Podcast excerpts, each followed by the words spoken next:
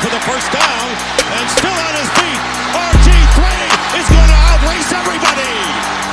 Roethlisberger looks, crosser, grabs, he caught it, fights to the goal line, breaks the plane, touchdown Pittsburgh! That might win them the division! And the handoff to Tomlinson, left side, and he will gallop into the end zone. Charger fans are witnesses to history.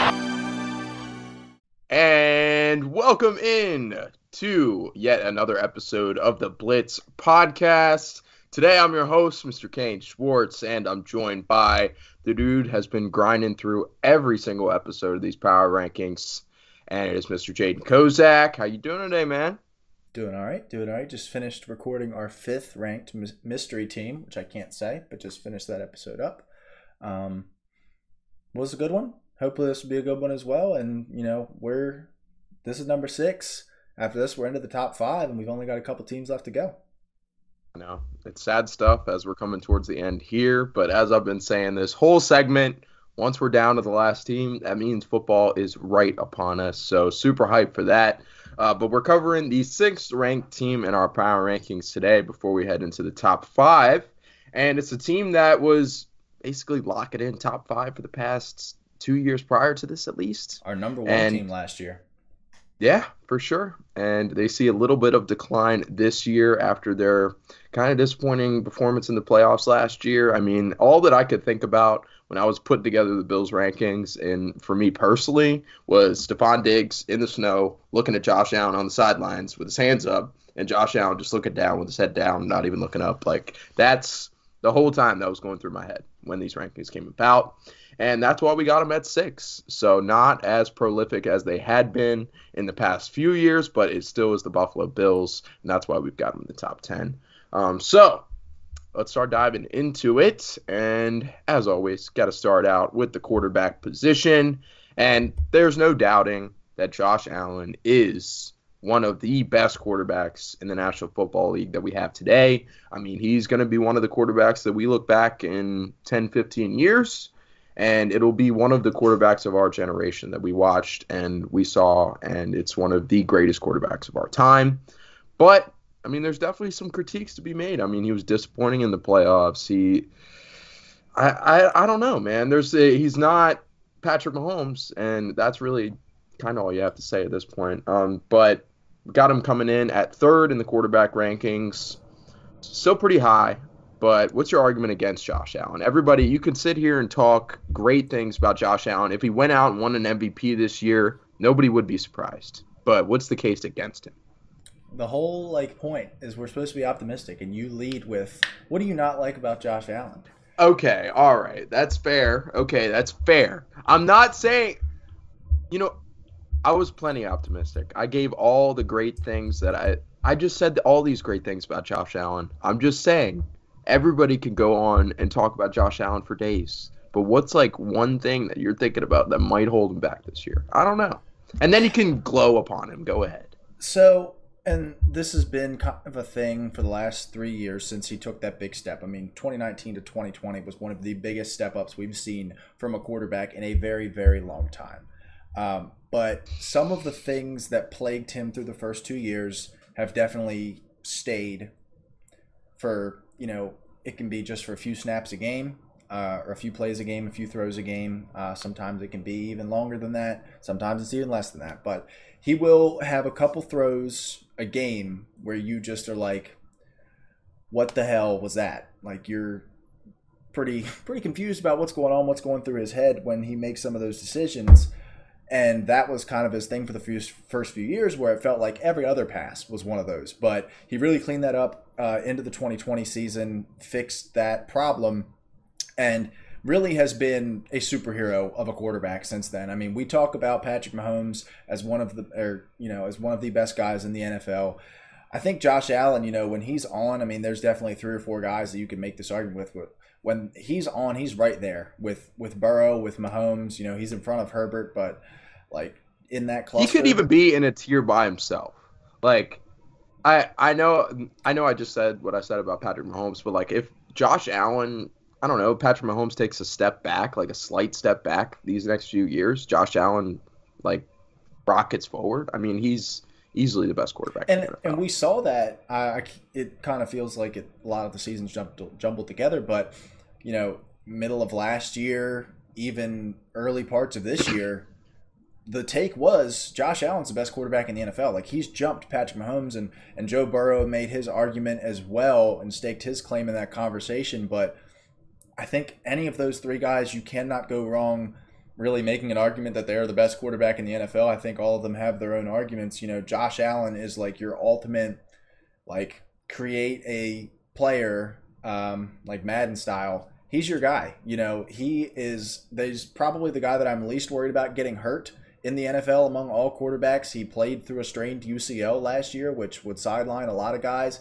Played through it and played, you know, still pretty good football down the stretch. I mean, there was a slight decline in play. I'm looking at his grades through the first half of the season. He had four 88 or better grades in the first six weeks, which is pretty crazy. Only had two throughout the rest of the season, but still was playing. You know, he ultimately graded out at a 91.6. That's top two or three, I'm fairly certain, among quarterbacks. Like, you're not going to get much better than Josh Allen, even if he's, you know, nursing an injury.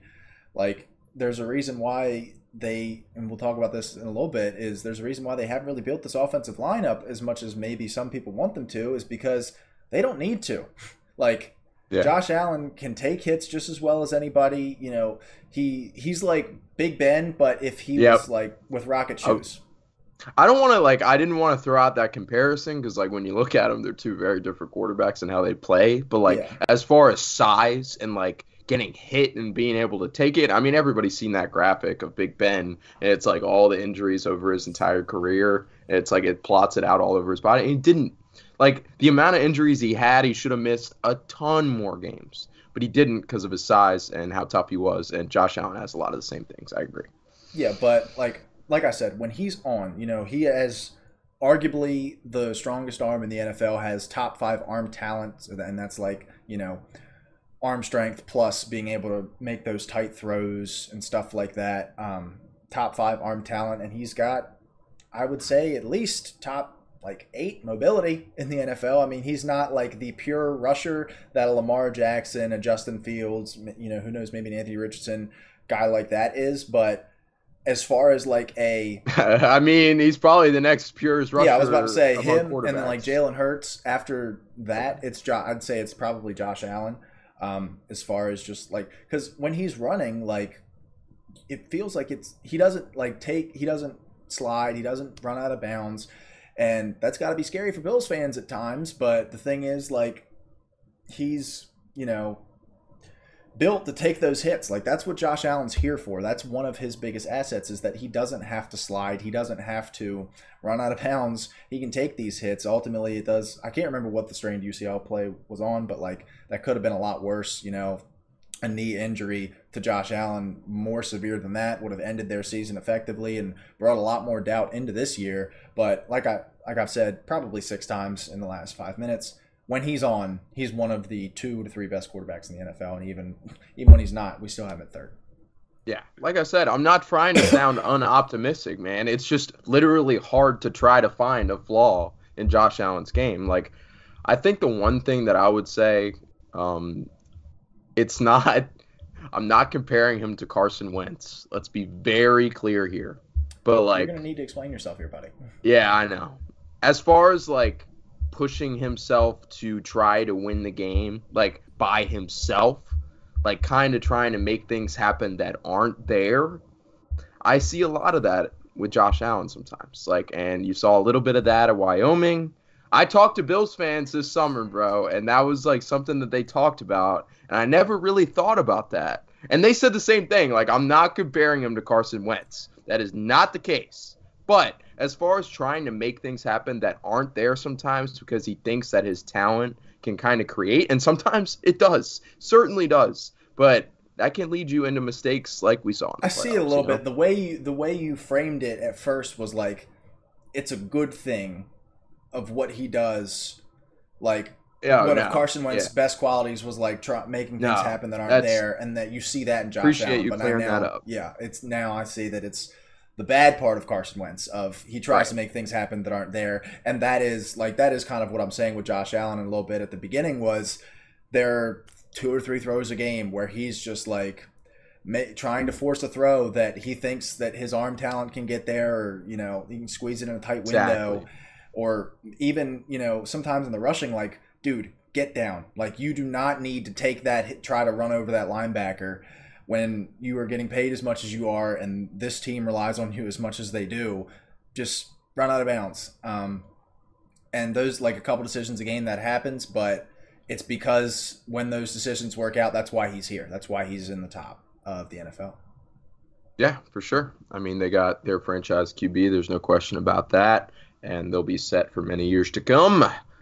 All right. So let's move on from the quarterback position and let's dive into another group that we have ranked pretty high. And it's the uh, the playmakers for this Buffalo Bills team and going into 2023. Uh, we've got them ranking out at 12th among playmaker groups in the NFL.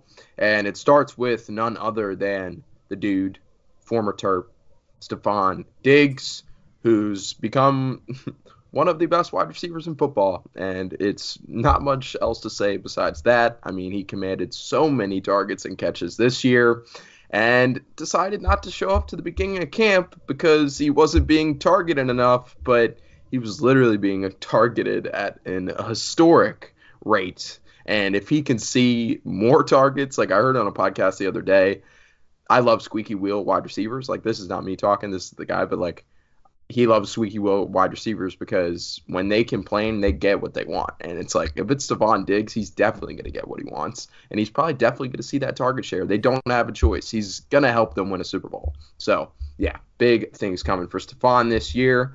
Uh, Gabe Davis on the um, other side. And disappointing season last year, man. We were expecting a big breakout in his uh, sophomore season. Um, obviously, everybody remembers uh, that AFC Championship game when he went for four touchdowns, I believe, maybe even five, four touchdowns. Um, but he had one of the best receiving games in an AFC Championship game that we've ever seen, and we thought that that would carry into last season.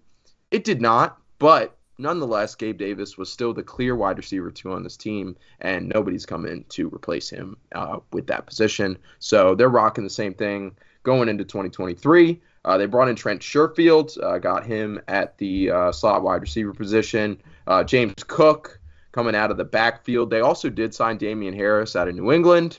Um, it's kind of a matter of debate whether or not one of the like I don't know if it's going to be a committee. I don't know if one of these guys runs away with this job.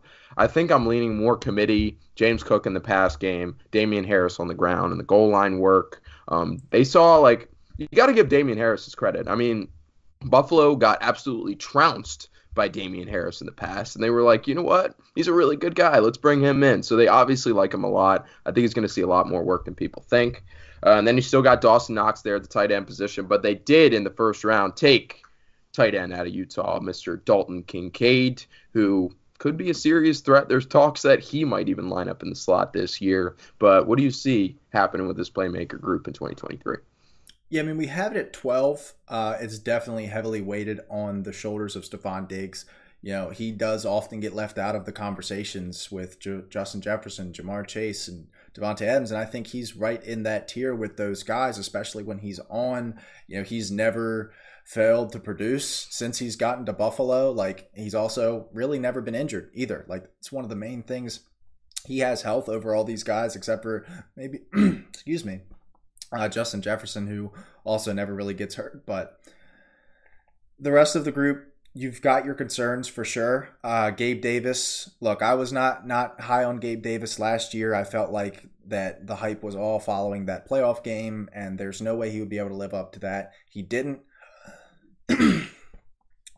um, Damn, excuse me. dude. I know, dude. I getting I choked up talking about Gabe. I Davis's disappointment season, bro. I'm choked up about it too, man. Yeah, I, mean, I've I didn't. lot of Gabe I had, I think I had Gabe Davis for maybe two weeks last year. I mean, our league players get traded around all the time, so it's not you know super unusual to have a guy for only two weeks and move him off. But he was dealing with a sprained ankle last year uh, that came out uh, this past off or this off season that you know not a lot of nobody really knew about. Uh, like it wasn't like he was never questionable or anything like that. He was always in the starting lineup, but was nursing that strained sprained ankle all year, and I think that could have definitely contributed to his dip in production or his dip from what was expected of him. Uh, and maybe we do see a bounce back here for him, a little bit of post hype buying for Gabe Davis, maybe if you uh, if you believe that. Uh, I don't think I have any shares of him, but maybe if I can get him on the cheap, I would be interested in that. Uh, as far as the slot wide receiver goes, it is Trent Sherfield right now, who made some plays in Miami last year and some plays in San Francisco the year before that. I do think that there's a world where Khalil Shakir takes this job. You know, he did play uh, primarily in the slot, and it was not a huge uh, disparity between a slot and out wide, but I do think that he can play the slot for them. And when he played last year, he definitely wasn't bad. He's a younger guy, younger option. Uh, we'll just kind of see who ends up winning that spot, but I definitely think he's going to give him a run for his money, even though he's technically uh, back up to Stefon Diggs at this point in time. The running back room, I, I definitely hear what you're saying. I think it could very well be Damien Harris on first down, and then James Cook on second and third downs, maybe like obvious run situations like second and short for Damien Harris. But other than that, I do think that James Cook probably has a 60% snap share here um, with you know Damien Harris kind of spelling him a little bit more, but James Cook going to be getting a lot of the passing work. Damien Harris never really was a pass catcher in New England. Then at tight end, that's where things kind of get interesting because you do have Dawson Knox still here, who they did give a contract. Uh, I talked about a little bit with Dalton Schultz. Like I don't think there's anything special about Dawson Knox. I think he's a good player. I think he's a good tight end. I think if you plug eight to ten other tight ends in this spot for Dawson Knox, you're getting a lot of the same thing. Uh, and they, I think the Bills know that when they drafted Dalton Kincaid because Dalton Kincaid is a special player. You know, he is an elite route runner at the tight end position, or can be an elite route runner at the tight end position. Uh, could be is a very good athlete, very good speed.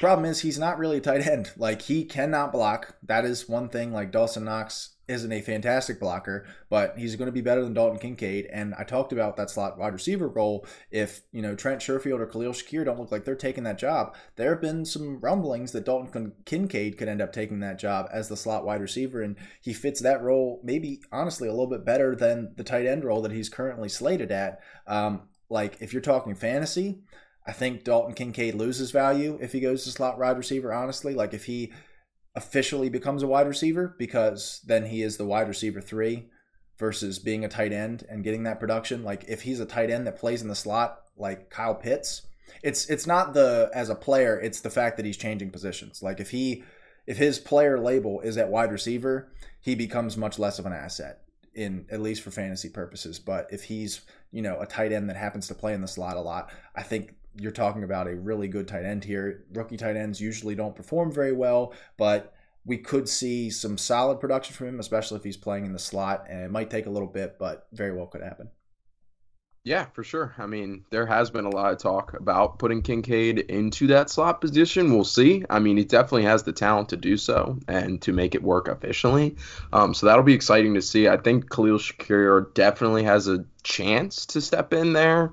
Um, I mean, it was Isaiah McKenzie last year, and we thought that Isaiah McKenzie was going to have a really solid opportunity, and he just had some drops. He really wasn't like looking like a trusted guy in that slot position. And then they moved Khalil Shakir over there as they came towards the end of the year last season, and he made some nice plays, but they brought in Trent Sherfield, they brought in Kincaid, so. I don't know. There's something about Shakir that they don't love. I think that I've seen that he's doing some special teams work now. I mean, he's prolific at Boise State. So if he can carry some of that success over to Buffalo, he should be pretty fucking good. But hasn't translated yet. But he's going to his sophomore year, sophomore breakout. Could be in the plans for Khalil Shakir. And uh, before we move on from the playmakers, just wanted to mention because I mentioned how Damien Harris ran all over Buffalo when he played him, and he in fact did. He played four games against Buffalo in his career. Uh, three of those games he went up over 100 yards. He scored four total touchdowns. Uh, 10 yards carry, 6 yards carry, 6 yards carry. Like, dude, he was an absolute monster against this team. They remembered and they brought him in the offseason. So I think he's going to be used a lot this season. So, all right. Let's move on from the playmakers of the Buffalo Bills and let's dive into this offensive line unit, which we mentioned isn't up to snuff with the rest of this team, probably, but maybe you don't necessarily need it, you know, because you got Josh Allen. So let's dive in. Uh, you got Dion Dawkins still playing tackle for them. Uh, you got Michael Morse. No, not Michael Morse. Mitch, Mitch Morse, Morse, at the center position. Michael Morse used to play for the Orioles. Uh, not quite the sport that we're talking about here. Uh, Connor McGovern at guard. Uh, you got O'Cyrus Torrence at the other guard position, and that's a guy I'm kind of excited about. I mean, there was there was some comms of the Commanders taking him at some point. I mean, he was going to be an offensive lineman that fell in the draft. Um, he used to be scout like. I've been talking so much about like a year before the draft. Oh, like O'Cyrus Torrence a year before the draft was a premier prospect heading in. Um, definitely fell in the draft process, but they grab him. Probably going to start him at guard. But I mean, it's not a terrible group. I mean, where do you see the uh, the signs of weakness coming from the O line? Uh, well, the signs of weakness right now are kind of everywhere. Like Dion Dawkins is probably your best lineman here, and again, I'm yep. trying to be a little bit more optimistic with these episodes. I felt like I was just pretty optimistic, to be yes, honest. Not, not, to um, pat my back or anything, but yeah, go but ahead. But fact of the matter is, we have them at 28th, and I don't really know if there's too many fans that would have them much higher than that. I mean, there's you you don't have a, an above average player on this line. I think Dion Dawkins is an average starting tackle in the NFL. Uh, that's about all you're going to get from him. Mitch Morse getting a little up there in age, still didn't even grade out very well last year. Spencer Brown graded out towards the bottom of the NFL for tackles.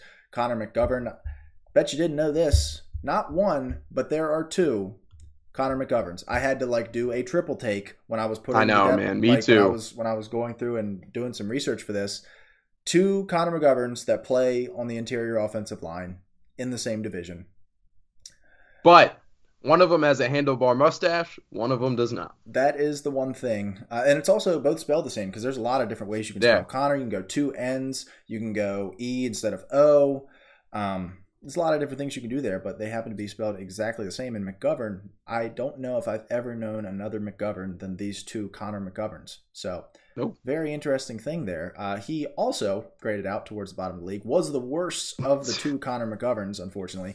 But yes. We are going to finish on a happy note because O'Cyrus Torrence I liked a lot. I thought was a first round player for sure. Uh, had put together great tape. Um, depending on what you think of Peter Skoronski and if he's a guard or not, um, was the number one guard in this class. I think pretty easily wasn't the first guard taken. To my surprise, Steve Avila and I believe another guard went in front of him, but he was phenomenal, specifically in run blocking. He is going to really pave the way. I mean, he might step in here and be the best run blocker on this team right away. Like, yeah. there's a real shot of that happening. I think that O'Cyrus Torrence, it's hard to say that he would jump uh, Dion Dawkins, who, I, like I said, is a starting level tackle in the NFL. Um, but like I would not be surprised if O'Cyrus Torrence is a Pro Bowler in two to three years, especially playing on a good team like this. You get a little bit more publicity than if you were playing somewhere else. But yeah, like this is that's the bright spot. But the problem is, like, if they don't take O'Cyrus Torrence, you're not looking at this offensive line and going, well, there's optimism. Like, it would have been almost impossible for me to pick a breakout candidate if it wasn't for O'Cyrus Torrence being here. Like, he yeah. was the obvious choice, the really the only choice. A lot of these guys are veterans, have been in the league for a little bit, haven't seen a whole lot from them since they got into the NFL.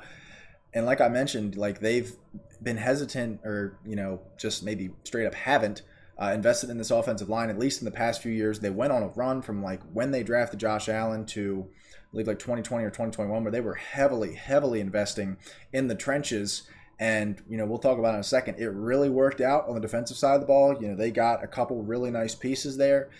Really did not work out on the offensive side of the ball. Really couldn't grab anybody that, um, you know, you feel good about going into any given season, except for Dion Dawkins and hopefully O'Cyrus Torrence.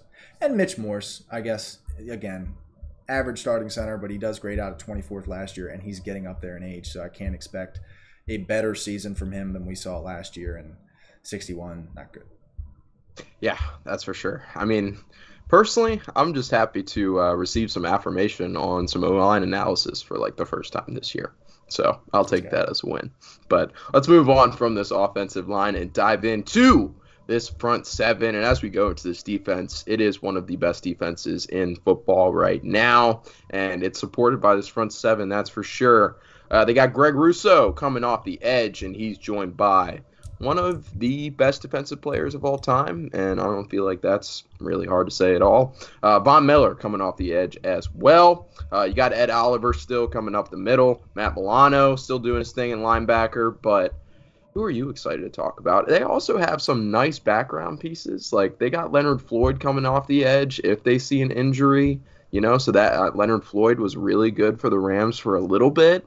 Um, so gotta love him. They still got Epenesa, and then I kind of didn't really spit that out how it should. Uh, but they still got my boy Tim Settle when they got him from Washington. So they got depth on this front seven as well, which I like a lot. Yeah, poor fucking Tim Settle, dude. Like I for like two or three years was like, get Tim Settle out of Washington because he's not going to play over John Allen and uh, Da'Ron Payne. And he comes here to Buffalo, and immediately he's sat back on the bench. Didn't play very well last season, um, but his years in Washington, he was great. Um, but he is behind Ed Oliver and Daquan Jones, two very good players. Uh, I really liked Ed Oliver coming out of the draft. This was really before I got into the draft, but just a little bit I saw of him, I really liked it.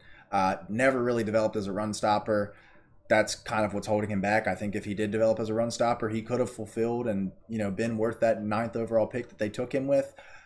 Doesn't look like it's going to happen at this point. We are headed into year five for him, maybe even year. No, it is year five because he was a 2019 guy. I'm pretty sure. Um, Let me look into it. You keep talking. Yeah, and but you know there's still potential there with him because, like I said, he is one of the better pass rushing uh, defensive tackles, and that's very valuable in the NFL. I mean, we saw that with Javon Hargrave uh, this past offseason. You know, guys, I mean, Dexter Lawrence isn't exactly a specialist in one or the other, he's just really good at both.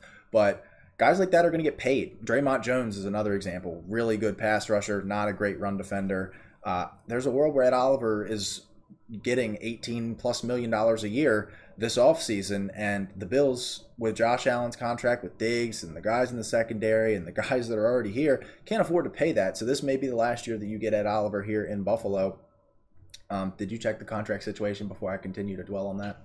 Yes, he's. I didn't check the contract situation, but he was a 2019 draft pick at okay. ninth overall. So then I think they did accept his fifth round or fifth year option, and that's this year. And then after that, they're going to have to make a decision on that. Uh, on the edge, you have one of the best, one of the more underrated edge duos. I think a lot of people forgot about this. You know, even myself included, with Von Miller missing the second half of the season due to injury. Um, people kind of forget that he's here, honestly. Like it just kind of felt like he won with the Rams. He goes off in retirement, like that's it. But he's still here. He was still playing really well to start the season. Uh, Greg Rousseau on the other side of him, I think is really good. I, you know, was a great pick by them in the late first round in 2021. If they if he can take another step this year, you are talking about one of the elite edge duos in that same conversation as Pittsburgh, as Cleveland, as Dallas. Um, like really elite group, especially with that interior as well. You do have Leonard Floyd here, Tim Settle, Adrian, like you have really good depth. Like this is some of the best depth that you're going to see on the defensive line in the NFL. You still have Matt Milano here, who definitely proved his worth as one of the best linebackers in the NFL. They do let Tremaine Edmunds go to Chicago. He gets a big deal from them. Um, I'm a little excited about Dorian Williams out of Tulane. I think that he could take that spot, uh, that second linebacker spot, but it's really just this is Matt Milano's spot, uh, really, and you're going your all your assets on this front seven outside of Milano are going into that front four, and that's really what you're excited about. Yeah, for sure. And I mean, if you do see an injury similar, uh, hopefully not, but like if Von Miller does get banged up like he did last year, I mean, you've got that depth on the edge that you really, I mean, obviously you're, you're skipping a beat. You are 100 yeah. skipping a beat, but like not the, as the, hard of a beat as a lot of teams. Well, that and the other thing is they don't have to play Von Miller 95% of snaps. They can rotate these guys, keep them all fresh by, you know, bringing in a Leonard Floyd, bringing in an Epenesa. I don't, I don't know if it's Espa Epenesa. Yeah, I know. I can't get it off I my tongue. I've heard it said a hundred times, and I can't. Epenesa, Epenesa. I don't know, bro. It's but not. You can rotate really good those guys player. in. Good, solid football player. Maybe yeah. not worth the second round pick that he was. He's not with, Von Miller. He's no Von Miller. That's also true.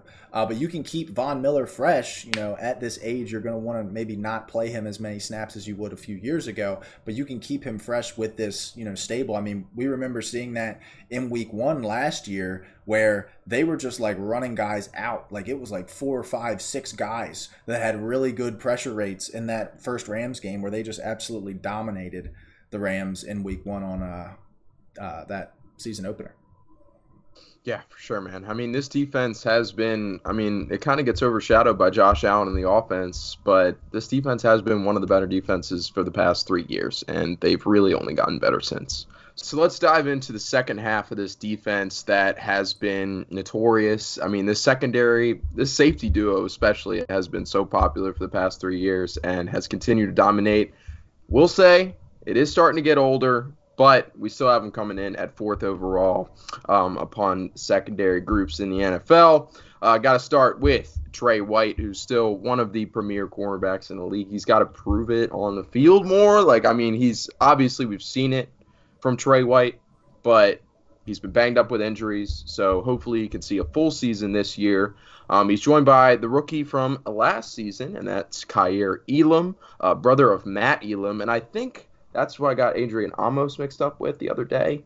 Uh, because Elam was a super high safety draft pick that I thought was going to be good and didn't end up panning out. But nonetheless, I digress. Uh, but he Almost should be pretty good.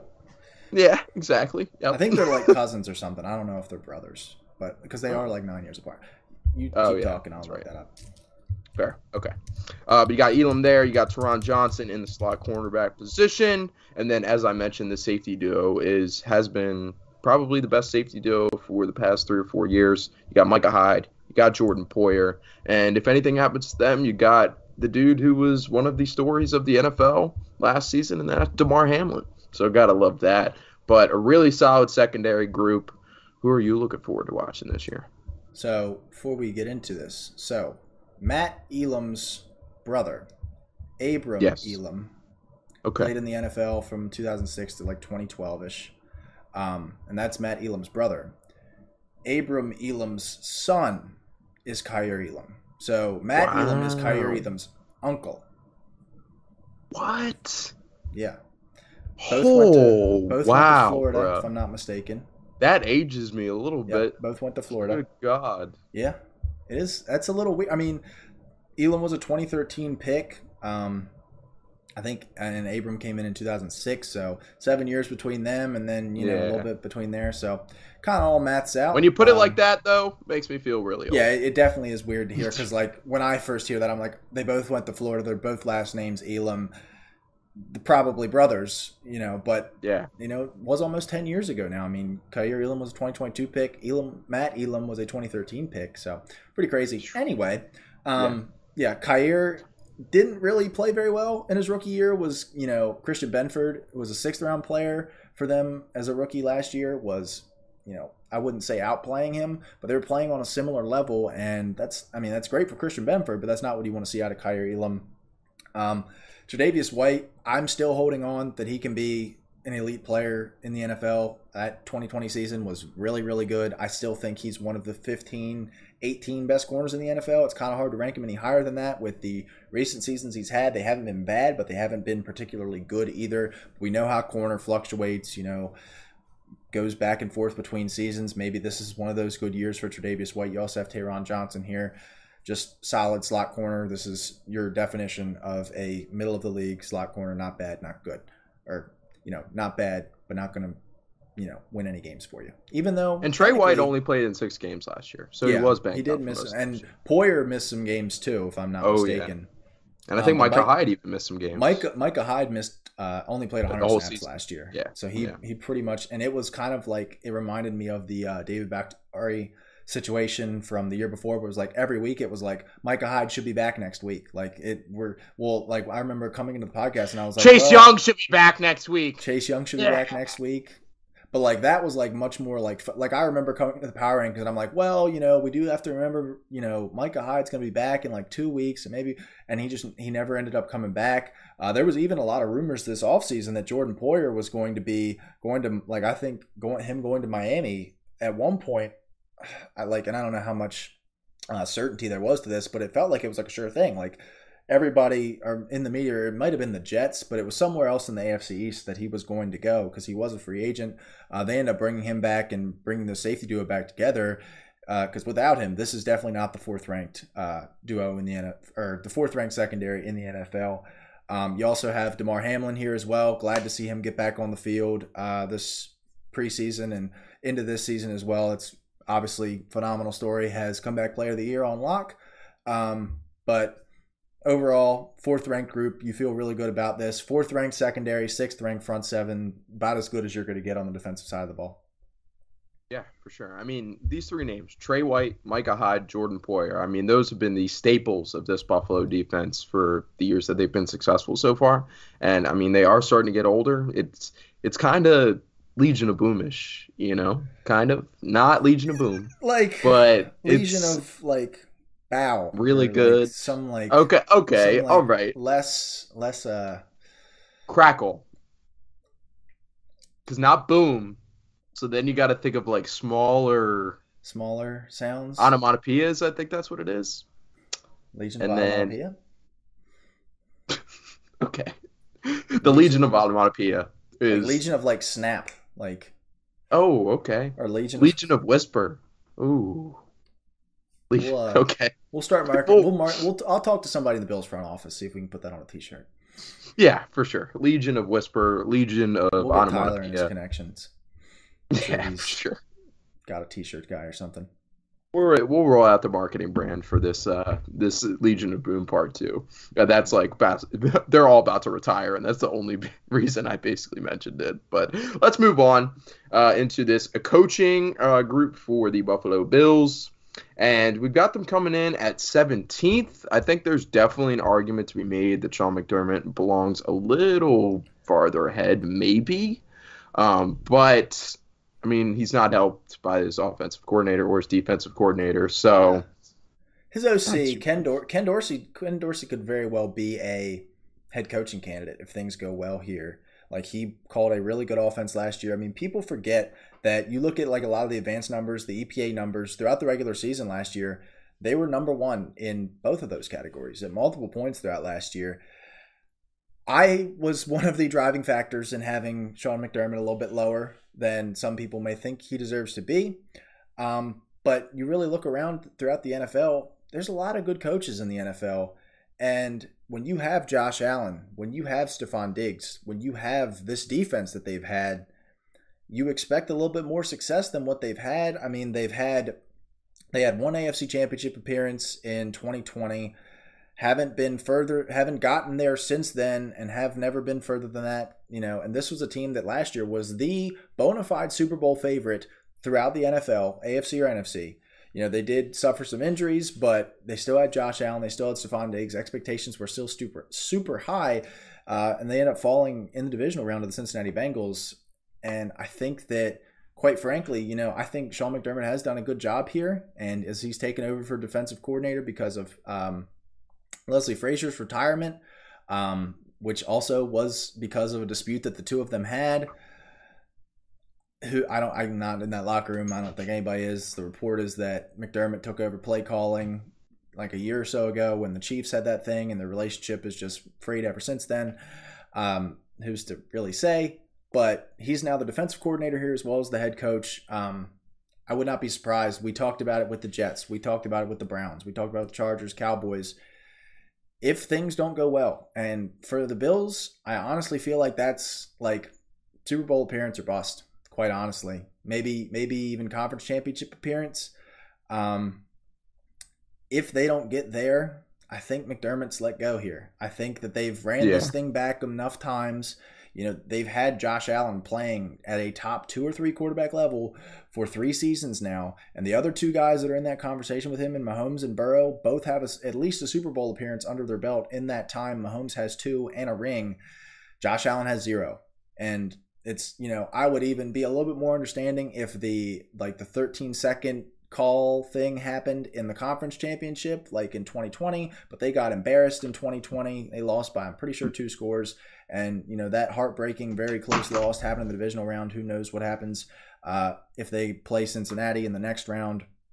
I just feel like that they might be going in a different direction, maybe a more offensive center direction, especially when you have a quarterback here like Josh Allen. They maybe want to create a more dynamic offense. Maybe it is Ken Dorsey that takes over this job uh, if things go south here for Sean McDermott. Because I mean, I I was very surprised. Oh, do you really think that? Do you really dude, think that Dorsey is an upgrade dude, over Sean McDermott? Maybe not an upgrade, but I mean, we talked about it in the last couple episodes with a couple of these other coaches.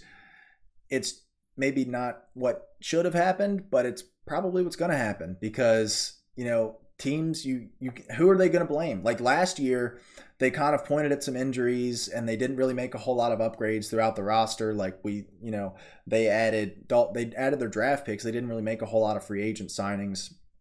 Uh, they even let Tremaine Edmunds go, whereas the year before they were ultra aggressive, going to get Von Miller, and they took Kaiir Elam in the first round. Like that was the year they were pushing all the chips in. They fall short. They fall short again last year, and I honestly just feel like that if they fall short again, they they don't have any fingers to like. There's nobody point fingers at other than the coach. They're not going to trade Josh Allen. There's not really many avenues that you can go. Like you don't have the money to go sign a free agent. You don't have like a top, you know, another team's draft pick or something that you can use to acquire another player. Somebody's got to be to blame here. And I, you know, fair or unfair, I think it might be Sean McDermott.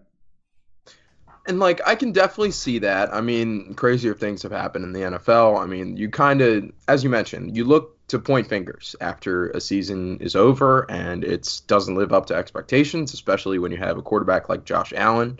Um, I mean, it's understandable, and I could definitely see Sean McDermott out of town after this year. Now, I will say, Josh Allen is young. Like he's still, even though Burrow and Mahomes have done what they have done, historically, no quarterback has ever done what Patrick Mahomes did and come even close. You know, so it's like that if he wins one at 27, 28, like that makes sense. Like there's a lot of time left in Josh Allen's career, especially as a quarterback. So yeah, if you um, want to keep stability, keep Sean McDermott there, but I don't know. It's a, I don't know. It, you know, again, like I said, fair or unfair, this is a what have you done for me lately league. And if if they lose in the divisional round again, like I cannot see them running it back again after that's kind of what they did last year was or this past year was just like, all right, well, we lost. You know, we had a couple guys dinged up, but who walks into the playoffs healthy? Like and we're just going to run it back again. I can't see the front office doing that again. Like I don't think that they've got to make, you know, I don't think Josh Allen's going to ask out or anything like that, but I just feel like somebody is going to, you know, catch the falling sword and it's going to have to be Sean McDermott because there's nobody else to really point it at. Yeah, for sure. And then like it, it, would suck, but then you could start to have that conversation. I know he wasn't there last year, but like you could start to throw a lot of the success that the Bills have seen maybe on Brian Daboll, you know, and then maybe you start to drift away from Sean McDermott. Was, Dorsey like wasn't a huge step down. I mean, he came in and implemented a game plan that worked well. Um, it wasn't as good as Brian Daboll. Brian Daboll, we you know we have him as after year one in New York, maybe a little bit too high, but we do have them at sixth. And, you know, it's kind of hard to replace that with another. You can't find that guy as a coordinator twice in a row. Like, it's very rare to see lightning strike twice like that. But it's not like it's been a disaster. This hasn't been a, you know, Matt Canada experiment here with Ken Dorsey. Like, he has been a more than serviceable offensive play caller. Yeah, for sure. Got to agree there. But all right, let's move on from the coaching staff and let's dive into headed into 2023. And as far as the colorfulness goes, definitely pretty colorful. I mean, I definitely I feel like the varyingness of colors, like I think you start to get light towards the middle and it's like reddish orange, and then you go like back towards your blues toward the end. So I think that's throwing me off a little bit. But this is the seventh hardest schedule in the National Football League according to Strength of Schedule. We got their over underrated at ten and a half.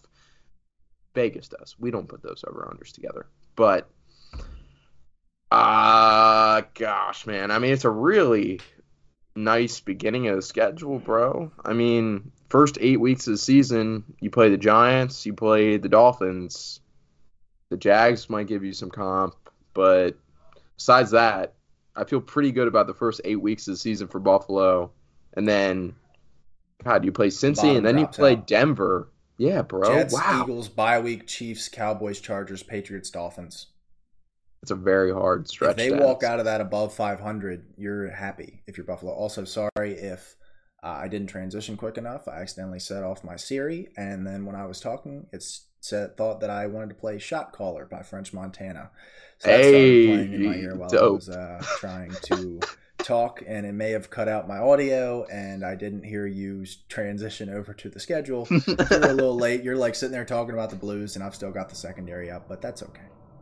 Ah, they can see it now, man. That's what matters. But I think, god damn, dude, that is a really tough end of the season for them. If they start out hot, they can build upon that. I'm gonna go the over. I mean, this is the Buffalo Bills, and it is Josh Allen, it is Stefon Diggs, it is Von Miller. Like this is a team. They'll make the playoffs, and if they're gonna make the playoffs, they're probably gonna catch more than ten and a half wins. Yeah, I like. As long as everybody stays healthy, I think they do clear this number. Um, no guarantees that they're going to win the division. You know, especially with the division they're in. We had the Dolphins at eighth, we had the Jets at ninth, we have them at six. So it's very clear that there's this is one of the most top heavy divisions in football but i think they clear it if it was 11 and a half i probably am going under but I, th- I think they can get to 11 wins even with a pretty tough strength of schedule but let me tell you they better start out they better start hot like you you've got to start they have to i'm talking maybe four or five and oh you know at least five and one heading into week seven against new england which they're set up to do. You know, like I mean, that is definitely in the script for this year. I mean, that first eight weeks of the season is not tough. You know. I mean, ugh. You play the the Eagles in week 12, you play the Bengals in week 9, but besides that, you play the Jets twice. Really, before you're buying week 13, you're not facing that tough competition. But you better come out of that bye locked in. Well, to face the, the line Chiefs, to like Cowboys, I know that the bye's there, and that's nice that they get the bye like right as they're you know they get a few games of that rough sweat stretch, and then they get the bye, and then they have to go to Kansas City right out of that bye. Uh, Jesus Christ, they get the two reigning Super Bowl teams on the road with a bye sandwiched in between. They get they have to go to Philly, bye week, go to Kansas City. That's pretty rough. But that's why I'm saying like they better start out you know, you better be heading. Let's say you you need to head into Cincinnati at least six and two, um, because if they go five hundred in that stretch of one, two, three, four, five, six, seven, eight, nine games, if they go four and five in those games, you're going under this line, and in this AFC, you're in danger of missing the playoffs. So, like Jets Dolphins are like the two that I would point at and be like those could be losses, but the Bills have had those games. They had one uh, one or two of those games last year. They had a couple of them the year before where they just like everybody's looking around like what the hell is going on here? Like why why are they playing as well as they could be? I think the Giants could catch them by surprise. I think the Jags could catch them by surprise. New England like if you slip up or let's say you know they suffer some early season injuries and they're walking into Cincinnati at like 4 and 4 or 5 and 3 you're really concerned about the outlook for this team, uh, even just getting into the playoffs, much less winning the division. Yeah, for sure. I mean, out of the top 10 teams that we have in our power ranks, I mean, the Bills are probably, I don't know, I don't want to say concerning, but. No, because, I mean, like, I think that, so in my mind, the number six up to the Bills, we took a tier gap up. Like, I feel like there's less concerns with the Chargers, or there's less concerns with the Bills than there are with the Chargers. I just feel like the Bills don't have the dumb shit happen to them like the Chargers do, and like the Dolphins have already had with a Jalen Ramsey, or like the Jets tend to do, and the Browns tend to do, and the Cowboys tend to happen. Like all those teams, while they're good teams, and if you wanted to like really break it down roster piece by roster piece, you could make an argument that they're right in the same level as the Bills, but quite frankly, it's just a gut feeling thing, and the tier gap happens right now to teams with like legit Super Bowl borderline expectations. Um, among from these teams, from the Bills on up for the rest of the way, it's kind of Super Bowl or bust for these teams. And like I said, if you're heading into that game in Week Nine at Cincinnati, and you're sitting at five and three, you're in jeopardy of maybe even missing the playoffs unless you go on a crazy run to finish the year going through an absolute gauntlet of a schedule. Yeah, for sure. I mean, it's going to be an interesting road to the playoffs with Buffalo Bills, but can't wait to watch it, man. I mean, we got them ranked at six. They could definitely do it, but it's seen, it remains to be seen what the Buffalo Bills do in 2023. But let's dive into this rankings segment or group. No, no. A ranking segment Yeah, ranking segment. Yeah, You probably yeah. Said that like 15 times throughout the course of these power rankings, but today you're like, ah. I want to try right. something new today. Yeah, it doesn't sound Yeah. right. Yeah. We're trying to rename the Legion of Boom. You know, it's a it's a funky episode. But let's dive into this ranking slide to wrap it all up. Uh, as we said, we got them coming in at sixth overall in the power ranks. Uh, offense comes in at fifth among the Blitz Pod consensus. Uh, the defense sits at the same rank, comes in at fifth among the Blitz Pod consensus. And we've got the window is open, but as we've discussed, it's starting to close fast. I understand that. I will say, like, Josh Allen's still young. So, like, as long as you have Josh Allen, this window is going to be open. So, but what's your explanation? So, and I wanted, I might, you know, we haven't posted this on Instagram yet, so maybe, you know, go check it out on Instagram because I may have changed it. I may change it to just closing, um, because you know we were putting the championship window for another team together, and I was like, well, they're probably closing as well. But you know, you say that Josh Allen is only what 26, 27. But then you look at the other pillars on this roster. Stefon Diggs entering age his uh, age 30 season. Von Miller, I believe, is heading into his age 32 or 33 season. Jordan Poyer and Micah Hyde are both about to enter their 30s. Tre White, we haven't seen elite level play from him for two or three years now, and you know, corner don't really corners don't really age well typically. And you're now looking around, and if those guys start to age out, you may have to flip this roster completely over. And That's good. Josh point. Allen's great, and if Josh Allen's, you know, they can maybe flip this thing back around by before he turns 30, but if they don't get it this year and those guys like maybe start to show their age during the regular season and that's why they don't get there and you're looking around and you might have to flip this roster upside down. That's usually a 2 to 3 year process even if you're building around a franchise quarterback to, you know, I mean the offensive line is still a extreme work in progress here. Not to mention, you know, we talked about it with the weaponry that it's very heavily carried by Stefon Diggs. If Stefon Diggs isn't Stefon Diggs two years from now, we're talking about a much lower ranked offense.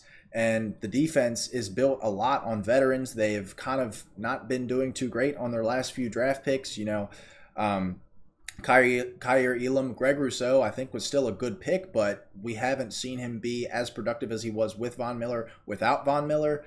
Um, and you know, you look, again, you look around the rest of the defense, it's not a whole lot of homegrown talent that they've drafted recently to prove that um, they can build this thing to be a really top level defense. And I mean, if it's if they fill out fifth offense, fifth defense, are we certain that they're going to make a Super Bowl appearance? That may not even be a possibility. And you know, fifth def- It's a ranked def- possibility. well, yeah, I know, but I'm saying like in this AFC, you know, we still have three teams left in front of them. Like there's a world where it doesn't happen, and if it doesn't happen, I can't see them ranking higher than fifth next year because of the age of this, you know, because of the age of the defense. And if you can't do it with the fifth ranked offense and the fifth ranked defense, then when the defense Yeah. gets older and gets worse, you're getting really concerned. Now, we're going to say it, we're going to do it. This was the biggest discrepancy from what three of us had to what another person had among the overall rankings in any with any team. Um, if we look at the overall rankings, you give me one second. I had the Bills at sixth, or no, I had them at fifth. So I had them, you know, right where they are. You had them at sixth. Mitchell Okay. had them at third. Tell me why for a second I thought it might have been me. I was like, am I the one that's like, because I've been so Do you- far do a you know? these. Do you But- know what this is? What do you know what I'm about to say? Is it Tyler? It's got to be Tyler. Well, it's got it's, it's Tyler. Tyler has them at fifteenth. Oh, word. Part of me Good wanted to tell you take a day off. I'm going to get Tyler for this episode, Yeah. and Yeah. we're going to make millions. But Yeah. didn't work out. Um, teams And we didn't that- make millions on the Cowboys. and we did not make so. millions. Yeah. um, no, no millions were made, unfortunately. Teams that he No. has behind or in front of the Bills, he has the Seahawks, Vikings, Giants, Jags, Cowboys, Chargers, Ravens, Browns, Jets, 49ers, Dolphins, Mm. you know, a bunch of teams like that. Um, he did say that he had a very similar gut feeling with Denver last year. And you know what? If you've got a team like that, you know, I ignored my gut feeling with Denver last year as well. And it cost me. I mean, didn't cost me, but I was wrong to do that. Um, So if he's riding with his gut here and he just thinks that there's going to be a big fall off here in Buffalo, But the eh, the situations aren't at all the same. At Yeah. all. No, and like Zero. like I mentioned a couple episodes ago, like the situation's kind of similar with New York and Denver. Um, you have a head coach who's been here for three or four years. You have a quarterback who's been here in the system for going in. He's going into year six now uh, with this team. Why good wide receiver, one good wide receiver connection that has proved to work. Um, the offensive line is not good, but you know the defense in Buffalo still significantly better than what Denver was running out last year and this year as well we'll see. You know, if he's right, he's going to take the biggest victory lap um, that we may have had in the history of the Blitz podcast. Um, and I hope that a lot of people see this. I wish we maybe brought this up at the beginning, so then people would be like, "What the fuck is this?" But you know, all the people that stuck Those around who stuck the end, around till the end. you're to leave a comment because you're to be like, you know, why is Tyler employed? Um, but yeah, Um, just wanted to bring that up because I felt like it was too good not to bring up. Because, like I said, that was easily. I mean, if you do five, six, three, you're coming out about an average ranking of fifth, maybe a little, maybe fourth, depending on where the other teams are at. Um, and I mean, they still rank sixth here, even with Tyler putting them at fifteenth, uh, just because they were a little bit ahead of a couple teams below them, like in the average. Um, but yeah, dragged them down a good bit because of Yeah. that. I mean, there's an uh, there's if anybody wants to argue that the Bills should be top five, no question. I'm sure that we're gonna get those comments. I mean, I hear you, I totally hear you, but I mean, there's definitely the arguments against. I can hear and, those as and well. I, and I think like I had them at fifth, like I said.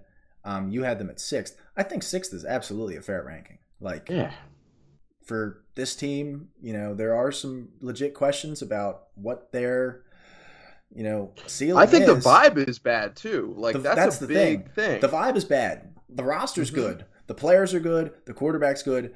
I'd even argue that the coach is good, despite what we had them ranked at. But the vibe in Buffalo, like, not good because and you know what? With Tyler, They just keep running it back, the vibe was not good in Denver last year. and he picked so-. I okay, I can I can understand that. Don't agree, but I can totally understand where he's coming from. But all right, man. Well, that just about does it for our sixth ranked Buffalo Bills power rankings episode. And oh my God, I'm gonna start crying as I'm about to say. Uh, we're about to roll through our last five teams on the power ranking segment. Uh, been doing Yeah, it all summer. Leave a comment. Teams that are left in alphabetical order, so I don't give anything away. And make sure, yeah. 49ers, Bengals, Chiefs, Eagles, Ravens. That's your top five. Leave a comment. Let us know who you think is going to be number five. You've probably only got about a day to do so. So don't like be like, well, I might comment. Like comment immediately because you don't want to look like a liar. That's the last thing. Exactly. And we will accuse you of being a Yes. liar I- I live will on the come- Blitz I will- podcast. yeah, I will. I will. We call I people out. Receipts. We will. He calls out Walter at least once an episode. Luckily, I've been able to avoid calling out Walter, and I've seen that Walter has not watched the last few episodes to come back. Please come back, Walter. I love you, man. You can shit on me all day. It's Oh, fine as long as you're watching the episode. For those of you returning from the Chargers episode, far and away our best episode to this point. Um, pretty close to doubling our entire view count from the channel. Um, Yes, for like but let's build month. upon this. All my Keep all the subscribers, all the viewers that are coming back, thank you so much. Uh, literally, um, jaw dropped yesterday. Did a little lap around my room. Uh, could not believe it. But for all the new subscribers here, thank you so much for joining. Um, and we'll hope to keep bringing you good content. Hell yeah, man. We look forward to it. But we will catch you on the next one. Peace.